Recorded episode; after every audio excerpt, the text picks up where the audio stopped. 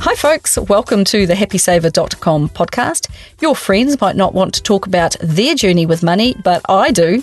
I'm Ruth and I'm a blogger on personal finance. And in this podcast series, I tell the stories of Kiwis and their experiences with the money in their lives. Living in Queenstown is a dream to many, but it ain't easy making it happen. All of that stunning scenery you feast your eyes upon every day does not actually pay the bills, and buying not just a house, but your very first house takes a lot of work and a lot of dedication. Kurt and Ruth have dedication in spades, and they have created a whole of life plan to make sure they don't just survive there, but they thrive. Sharesight is an online platform that I use to keep track of my investments because although I have tried, my own spreadsheets just were not cutting it. If you buy shares or index funds each and every month, it's actually really hard to work out how your investments are performing. But Sharesight does all of this for you, including working out all of your tax obligations. You can try Sharesight for free and track up to 10 holdings. But if you have more than that, then I have a special offer which allows you to get four months for free when you purchase an annual premium plan. If you want to check it out and free yourself from your spreadsheets, go to thehappysaver.com forward slash Sharesight.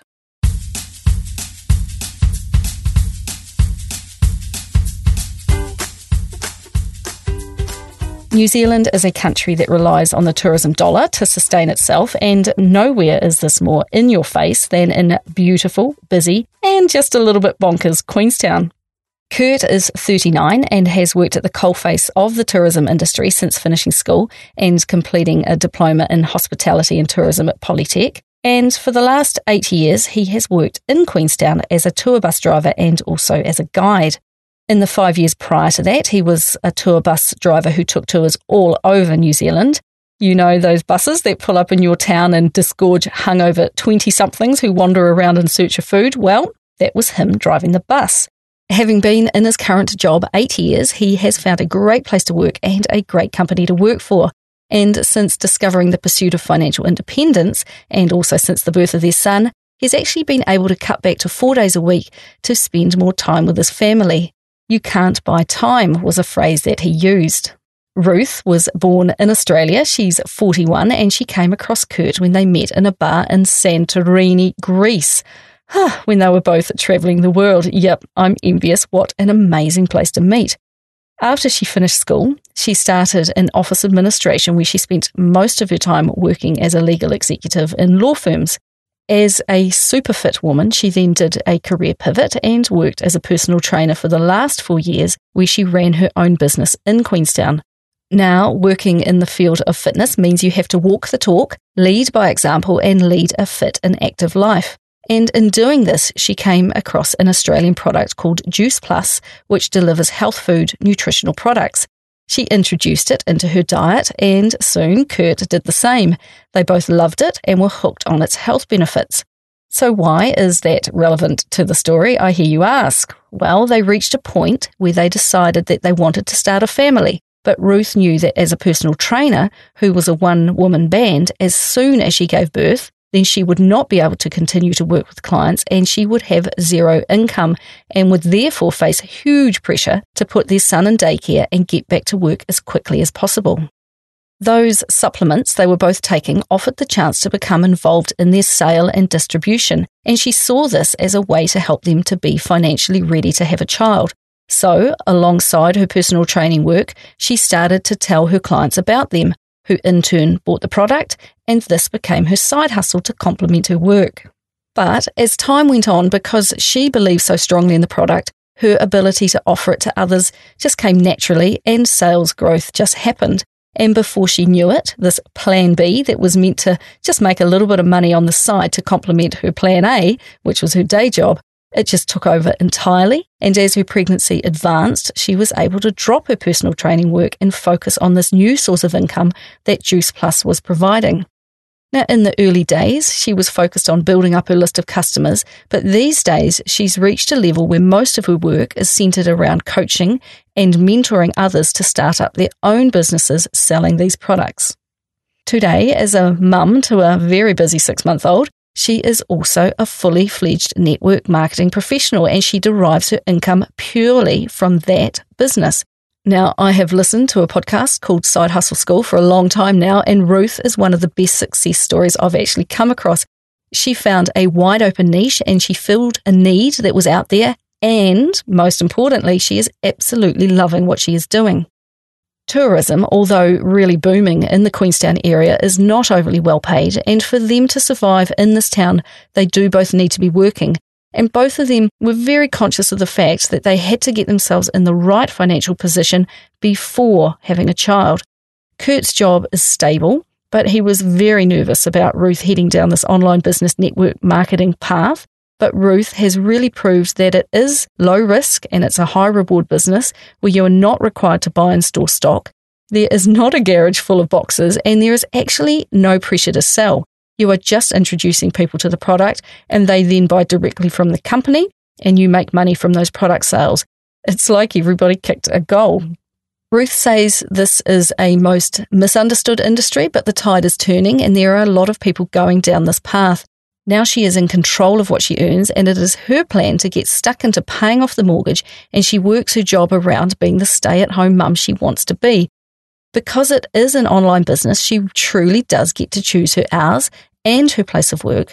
And because it relies on people buying online where they feel they need to stock up on a product, she has pretty much just taken six months off and she has been paid the whole time because sales just continue regardless and she can up sticks and visit family in Australia at the drop of a hat because her business can travel with her.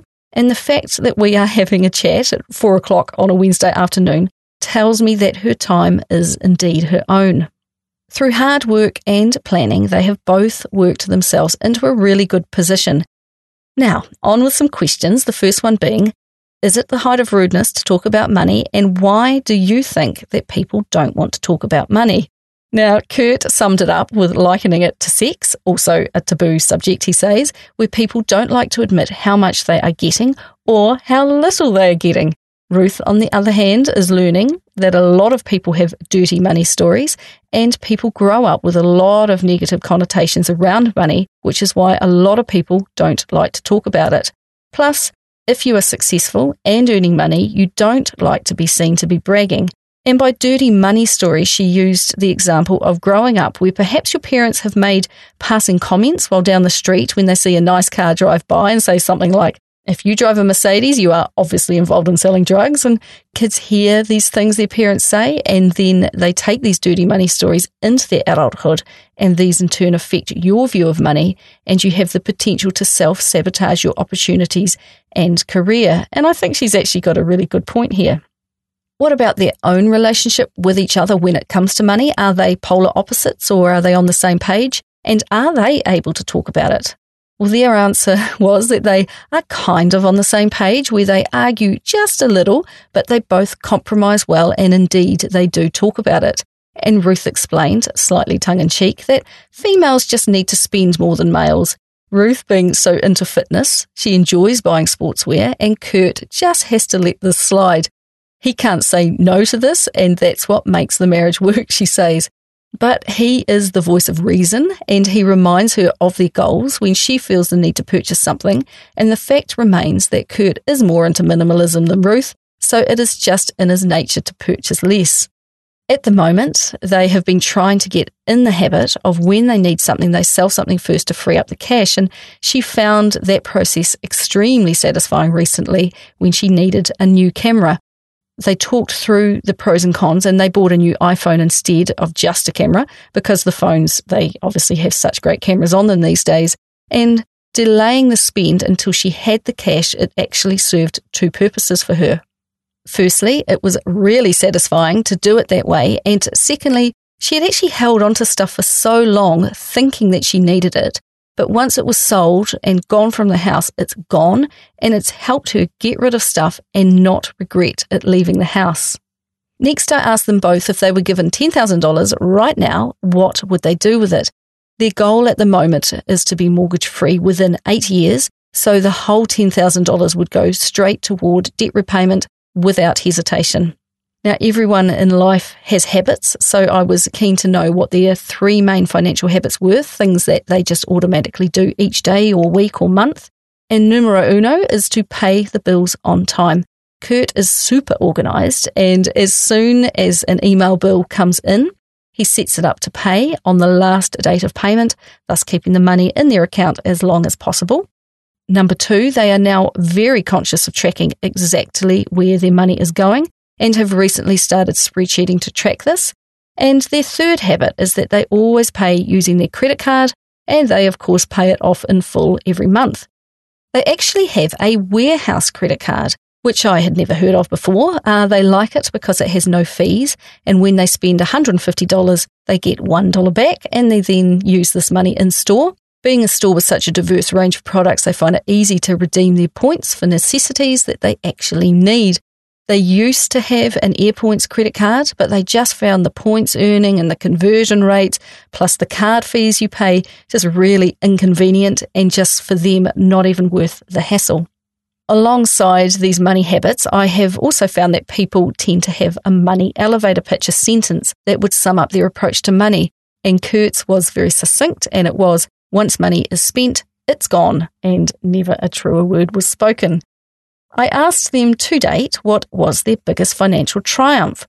Now, purchasing their home and getting on the property ladder in such a crazy housing market as Queenstown, where house prices are amongst the highest in the country, was a big thing for them. They said that if they had waited even just another three years, then they could not have done it.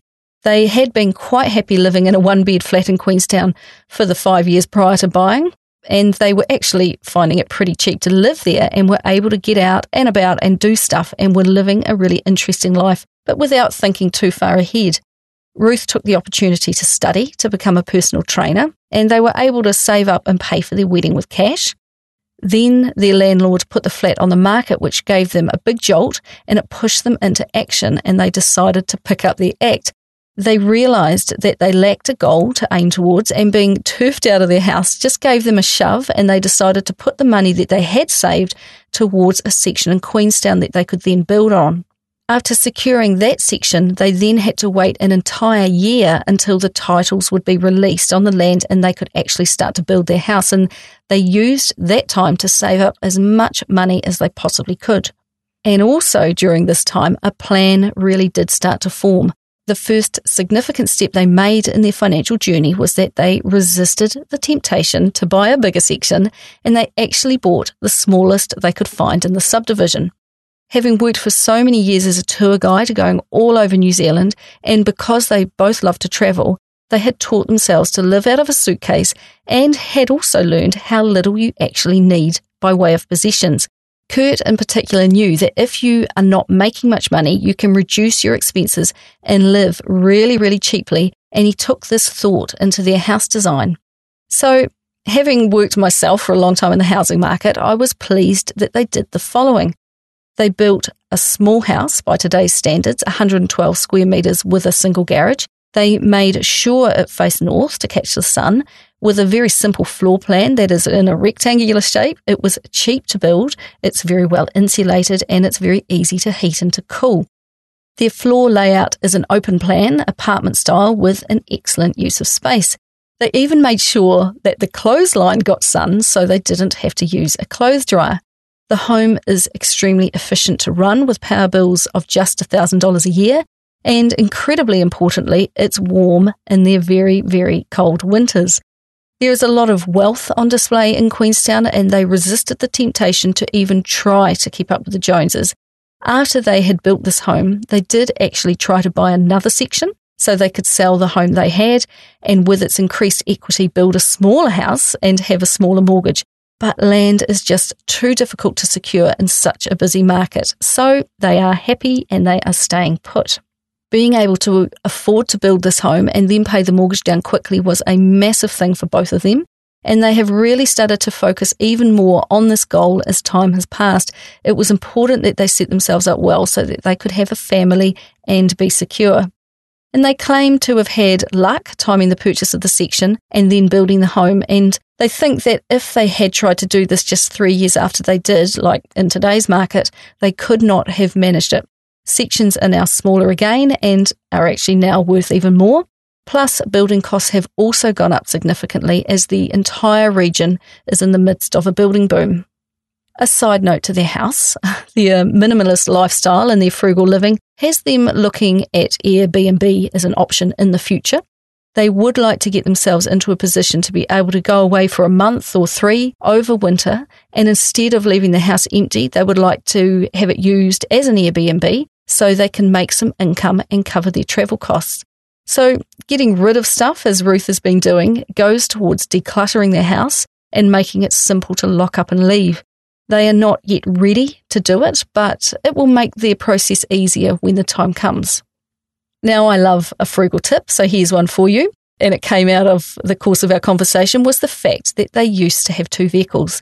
They sold them both and made a strategic decision to buy a small Honda Fit. Uh, granted, it is not likely to be featured on the front page of a car magazine, but it is crazily economic to run. Apparently, you can fit tons of stuff inside it. And in the words of Kurt, it is an awesome car. But Kurt does not use it day to day because he um, paraponts to work. This is Queenstown after all. No, I'm just kidding. Uh, he actually rides his bike to work. Uh, Mr. Money Mustache would be so proud of the choices they have made, and the vehicle is working out extremely well for them both. Next, I asked them to date what were their biggest financial flops, and Kurt said that his was keeping a chunk of money in bonus bonds and the fact that he used to buy lotto each week. He never lost a chunk of money, uh, but he obviously didn't gain much either. Looking back, he thinks he should not have left money just sitting there on a prayer, just hoping for a win that statistically was quite unlikely to happen. He said he was always hoping for that email on a Tuesday morning telling him that he was a bonus bonds winner, uh, but alas, it rarely came. They do actually have friends who have won lotto, but there are certainly better ways to make money, he now realises. Ruth admits that she used to be shocking with money. And prior to meeting Kurt, she got herself into $24,000 of credit card debt when she was in her early 20s. As soon as she began to work, she got her first credit card and she loved to travel. And so she traveled a lot on credit. And when she maxed out one card, she would just apply for another one. And for a long time, she made just minimum payments. And although it was always in the back of her mind, she actually never faced the reality that she would have to pay it all back until one day you wake up to this huge debt with a crazy high interest rate. She has some amazing travel experiences to show for it, and knowing what she knows now, she would never do this again. Initially, she kept this debt from Kurt, but when she did fess up, he said, let's sort this out and get it paid off.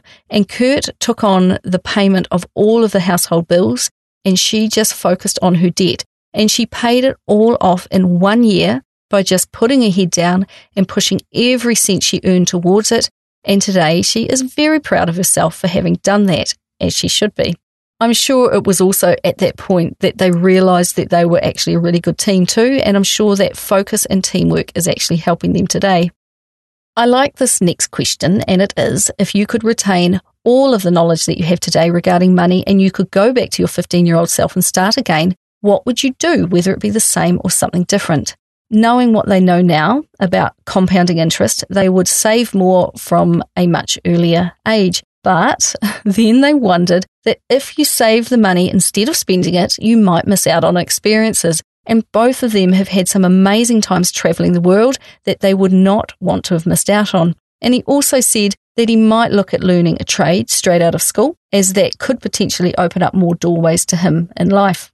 Ruth wishes she had come across network marketing 20 years ago, but to be honest, she does not think it would be as easy then as it is now. And she would probably not have been in the right place to maximize its potential then. And she was probably not ready to grasp the opportunity. So, on reflection, it probably came across her path at exactly the right place and time. So, what about that four letter word, debt? Do they have any? Well, the only debt they carry now is on their mortgage, and they used to be with ANZ, but after two years, they decided that the big banks were not really looking out for them or after them, and they decided they wanted to personalise the experience a bit more. So in 2017, they joined up with New Zealand Home Loans, who, by sheer coincidence, are the sponsors for this podcast. So here comes an extra plug for them. Now, for starters, NZHL came to them so they didn't have to sit in an uncomfortable bank office. Instead, they met in their own home and discussed their entire financial life whilst eating Tim Tams and drinking tea, which instantly made them feel comfortable. And they told me that New Zealand Home Loans looked at their whole life and helped them structure their finances to plan for it. And now they have a flexi revolving account with Kiwibank, which has no fees. So they have one big pot where all of their money comes and goes from. So any money they make is put against their mortgage, which reduces interest paid. And they then spend from this account as well. So their account balance yo yo's up and down throughout the month. They also helped them structure it so that Ruth can operate her business from this account as well, whilst keeping it separate so that she can easily track how her business is performing. They use a system called DebtNav, which Ruth enjoys. She's a really visual person, and this program uses graphs and lets her actually see how closely they are sticking to their goals, what happens to their end date on their mortgage if they save or spend a little more. And because Ruth expects her business to grow, she can actually have a play around with the calculators they offer and they can see what impact an increased income will have on their mortgage end date, which I think is pretty cool. With their previous mortgage setup, they had absolutely no idea when the end date was going to be, and it has not yet been a year since they changed their lender and restructured their mortgage using NZ home loans. But they are now comfortable with this new way of doing things, and they said it feels a whole lot cleaner and that they actually now have a plan in place and are currently on track to kill their mortgage in eight years. Now that they use the tools offered by NZ Home Loans and their own systems as well, they don't budget as such, as in, you know, they don't allow $150 for groceries a week, although they could if they wanted to. Instead, it's just what they called conscious spending, where they think, do we need it or not before making a purchase? Now they just track exactly where their money went and then they review it at the end of the month to see where they can trim back their expenses for the coming month. And if ever they find themselves in the position of receiving actual cash, you know, the stuff that you put in your wallet, Kurt actually takes a trip to the bank and deposits it so it can go directly to the mortgage because if it stays on their person, it's pretty tempting to spend it. And remember what Kurt said when money is spent, it's gone.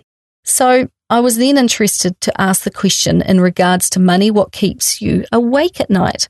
And they were both pretty quick to point out that at the moment, uh, six month old son keeps them awake. But apart from that, they sleep pretty well, knowing that they feel in control of their finances. They would always like to pay off their home more quickly, but that would mean working more to earn more income, something that they just don't want to do at this stage in life.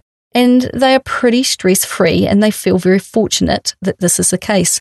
Life is meant to be enjoyed, so neither of them take life too seriously, and they try to relax and live a simple life where they don't sweat the small stuff. And they have found that this approach is generally what helps your finances anyway. So, what about my favourite six letter word, saving? Is there any room for that in their lives given they're paying off their mortgage? They both still very much enjoy life and spend where they need to, but now they both consider themselves to be savers when, like most of us in their younger years, uh, they were less so inclined. Kurt has more recently joined KiwiSaver. He joined too late to get the government kickstart of $1,000, and he realises in hindsight that he was pretty naive about it. His work explained to him how to opt out if he didn't want to do it, so that is exactly what he did. And like the saying goes, the best time to plant a tree was 20 years ago, and the next best time is today. And the same, in my mind, applies to saving for your retirement. So he's on board with it now, and he has joined up with Simplicity. Ruth, however, is not in KiwiSaver because she sees the work that she does as the best path to retirement, and she does not like the fact that she cannot get access to the money until she's 65. I think that this decision is up for ongoing discussion in their household, and perhaps when Kurt receives his free $521 each year from the government as their contribution, she may finally be swayed. Let's watch this space. Kurt does also have a SIL mutual scheme to his name, uh, which is managed by the ANZ. It is a superannuation scheme where his money is also locked until retirement. His father actually started this one for him, and out of habit, he has put $20 a month in it since he was 13 years old. He rarely takes any notice of it and was unsure how the fund was actually performing or how much was in there these days either. It won't be a great amount, but will give him a lesson in compound interest regardless.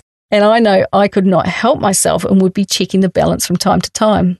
12 years back, Kurt bought some art on the advice of a friend at work. He bought two prints, to be precise, that are currently residing in the wardrobe. He wouldn't call it investing, uh, speculating would be more appropriate, and he paid $1,400 in total. And he understands that today they may be worth as much as $10,000. He's not hopeful of big money, although I thought 10k was actually pretty good myself, but he is holding onto them for a while yet. And in order to sell them, he would need to go back to the gallery he bought them from and they would sell on behalf. More recently, just in the last year, they have started a small amount of investing with SmartShares since they learned more about how index funds work. And they're just investing the minimum of $50 a month. And they explain that sometimes they feel that they probably should not be doing that because that money could go towards their mortgage, but they like trying out something different and it's just $50 a month. Now, being involved in share buying is giving them a great education in investing. It's got them talking about money, and I'm sure that once that mortgage is gone, they will become dedicated investors. Their new son has certainly picked the right parents, and they have also set him up with SmartShares, once again putting $50 a month away for him as well. And they have also created a bank account for him where they deposit $20 a month. And this account also has a secondary purpose. Grandparents, friends, and whānau love to buy gifts for children. I'm sure it's an innate characteristic. I know that my own daughter's room is just groaning under the weight of all the stuff she has been given. Ruth and Kurt do not pursue owning stuff and they are trying to gently persuade gift buyers to, by all means, buy something small and useful for their son, but to perhaps instead use the remainder of that money to put towards their child's future and uh, to put it in his very own bank account. And that way, a gift is not used and forgotten within hours or days, but instead it can go on to support him in the coming years, which I think is an outstanding idea. I've found in um, talking to a lot of people that often people with a mortgage don't have an emergency fund as such. That is three to six months of living expenses set aside in a bank account or somewhere that you can gain access to it really quickly if needed. And no, Ruth and Kurt don't have one. They just rely on their flexi mortgage account that they always have access to. And they also don't want any other money sitting around that could go towards debt instead of reducing interest that they pay. There is, of course, their credit card, but it would have to be a really real emergency for them to use that. These two have a great relationship and are definitely on the same financial page as each other, despite the odd niggle over buying active wear for Ruth. But I was interested to know if they have friends that they can talk to about money. Well, it turns out it's lucky that they have each other because sadly, no, not really, was the answer. Although Ruth has three sisters and they love to talk, money is not generally a topic of conversation, and nor is it with their parents. They don't ask about it and they don't bring it up. Once again, I'm impressed that people manage to get themselves on the right financial footing without speaking to others about what they are up to. But it does always make me wonder how much sooner would we all get ahead if we shared our experiences early on in life. Now, everyone has a splurge. The thing you know is potentially a waste of money, but you do it anyway. And for these guys, it is holidays. They enjoy them. They love to get out of town. And a lot of the time, their trips are to Australia, where Ruth is from. They are very lucky in that a family member works for an airline, so they can often get cheaper flights. And they, of course, always travel as cheaply as they can. Travel is something that they never want to give up. So affording this is very much factored into the way that they've structured their money. And coming back to family, I asked them what was the one piece of advice, either good or bad, that their parents taught them about money and what do they wish they had taught them that they have since worked out for themselves. For Kurt, his parents led by example and they lived a modest lifestyle. They never actually sat him down and taught him any particular lessons about money, but growing up, they were generous and he never went without. He recalls that his parents rented an old farmhouse until he was about 15 years old, and then they bought their own property in Arrowtown, which is pretty close to Queenstown. When he was old enough to drive, as often happens in more rural towns, which this area was actually then considered, they bought him a car to get about him.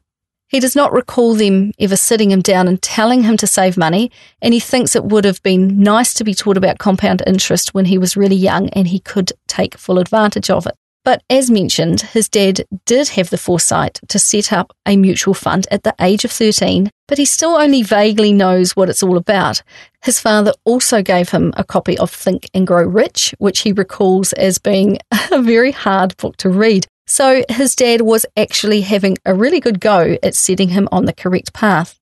For Ruth, her parents never talked about money in any way, and she felt that her parents were not very good with money, and as a result, they did not have that much as they were growing up. Her parents did buy their own place when she was 12 or 13, but they sold it to move to another part of Australia. They made good money on the sale of the property, but they ended up blowing that money with some silly decisions they made. Now they are both in their 70s with no assets. They are renting the house they live in and they use the pension for their income. So life is actually quite hard for them. Ruth does not want that to be her situation. And she also thinks that because she did not have the example of parents who were good with money, that that is the reason she got herself into credit card debt. They said that you don't actually realize how much influence your upbringing has on you until you get asked all these questions, like the ones that I was throwing at them. And as new parents themselves now, they both realize the importance of being good role models when it comes to money in their household. Now, to teach others, you need to have knowledge yourself. So I was interested to know how much they engage in their financial education now. They are both avid consumers of knowledge and they read books and blogs and listen to podcasts and have a few suggestions worth a mention. And I'm going to refer to all of them in the show notes that you'll find on www.thehappysaver.com. Kurt is more into this personal finance stuff than Ruth, and the book Your Money or Your Life by Vicki Robin is an oldie but a goodie and very much worth a read. I actually met Ruth and Kurt through my blog, thehappysaver.com, so they are readers of that, for which I'm very grateful. And another blog, Becoming Minimalist, is another one he really enjoys, as is the blog The Simple Dollar, where the author writes every day and it's all about his lifestyle and about living simply. He also mentioned Fire Kiwi, and this is a New Zealand website that curates content on personal finance. And I've also mentioned Mr. Money Mustache today. Now, he is a blogger and personal finance guru to many, and is, of course, on Kurt's reading list. Ruth, on the other hand, prefers to listen to a lot of network marketing podcasts instead of personal finance ones. Uh, if their household is anything like mine, I'm sure that Kurt is constantly giving her little snippets of wisdom that he has learned off the blogs and podcasts he engages with. Ruth recommends Network Marketing Heroes by Richard Bliss Brooke, and he's somebody with 40 years industry experience. And The Four Year Career is another book they both recommend and uh, they actually posted it to me, and I'm reading it and enjoying it at the moment. So, with everything they have going on in their lives, what fulfills them the most? And my guess being that it is probably not money related. So, these days for them, it is all about their little boy, their family, and their extended family. Having a child has brought them closer to both parents and grandparents, but it all ties back to finances. They need to ensure that they don't waste money and that they structure their financial life well so that they can afford holidays to go back and visit this family.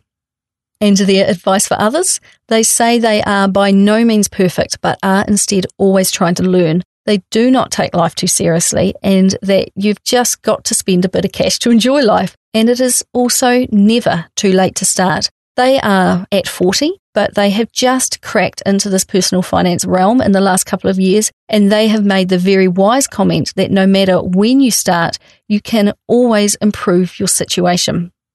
Both Ruth and Kurt are an articulate couple who explained really well where they are headed. Like many of us, it took them a while to get on the financial independence path, but they both realised that living in such a competitive town as Queenstown, if they are tempted to keep up with the Joneses, uh, life is likely to get pretty unpleasant for them both, as it has the potential to be a hugely expensive place to live. So they resist and instead they live a really happy lifestyle where, yes, they are frugal, but they don't feel that they are going without. And like they said, they just don't take life too seriously. Like they both planned their child and the financial impact he would have on their lives, they are also planning the next eight years until they pay off their mortgage. And then beyond that, they are planning the life they're going to lead with no debt and the freedom to take your job on the go. And I have absolutely no doubt that they will get there. And I actually suspect that they will clear their debt faster than they have calculated for. So, yes, they have started a little bit later. Yes, bonus bonds were probably never going to secure Kurt's financial future, nor Lotto. But hey, they've started now, and with every little slip up that you do make along the way, you actually learn something from anyway. And personally, I see bonus bonds as a bit of a gateway to investing, so he should not see this as too big a financial flop or a flop at all, really. It teaches you the skill of saving a little and often, and it also shows you what returns you get and it motivates you to try to work out how you can improve on this.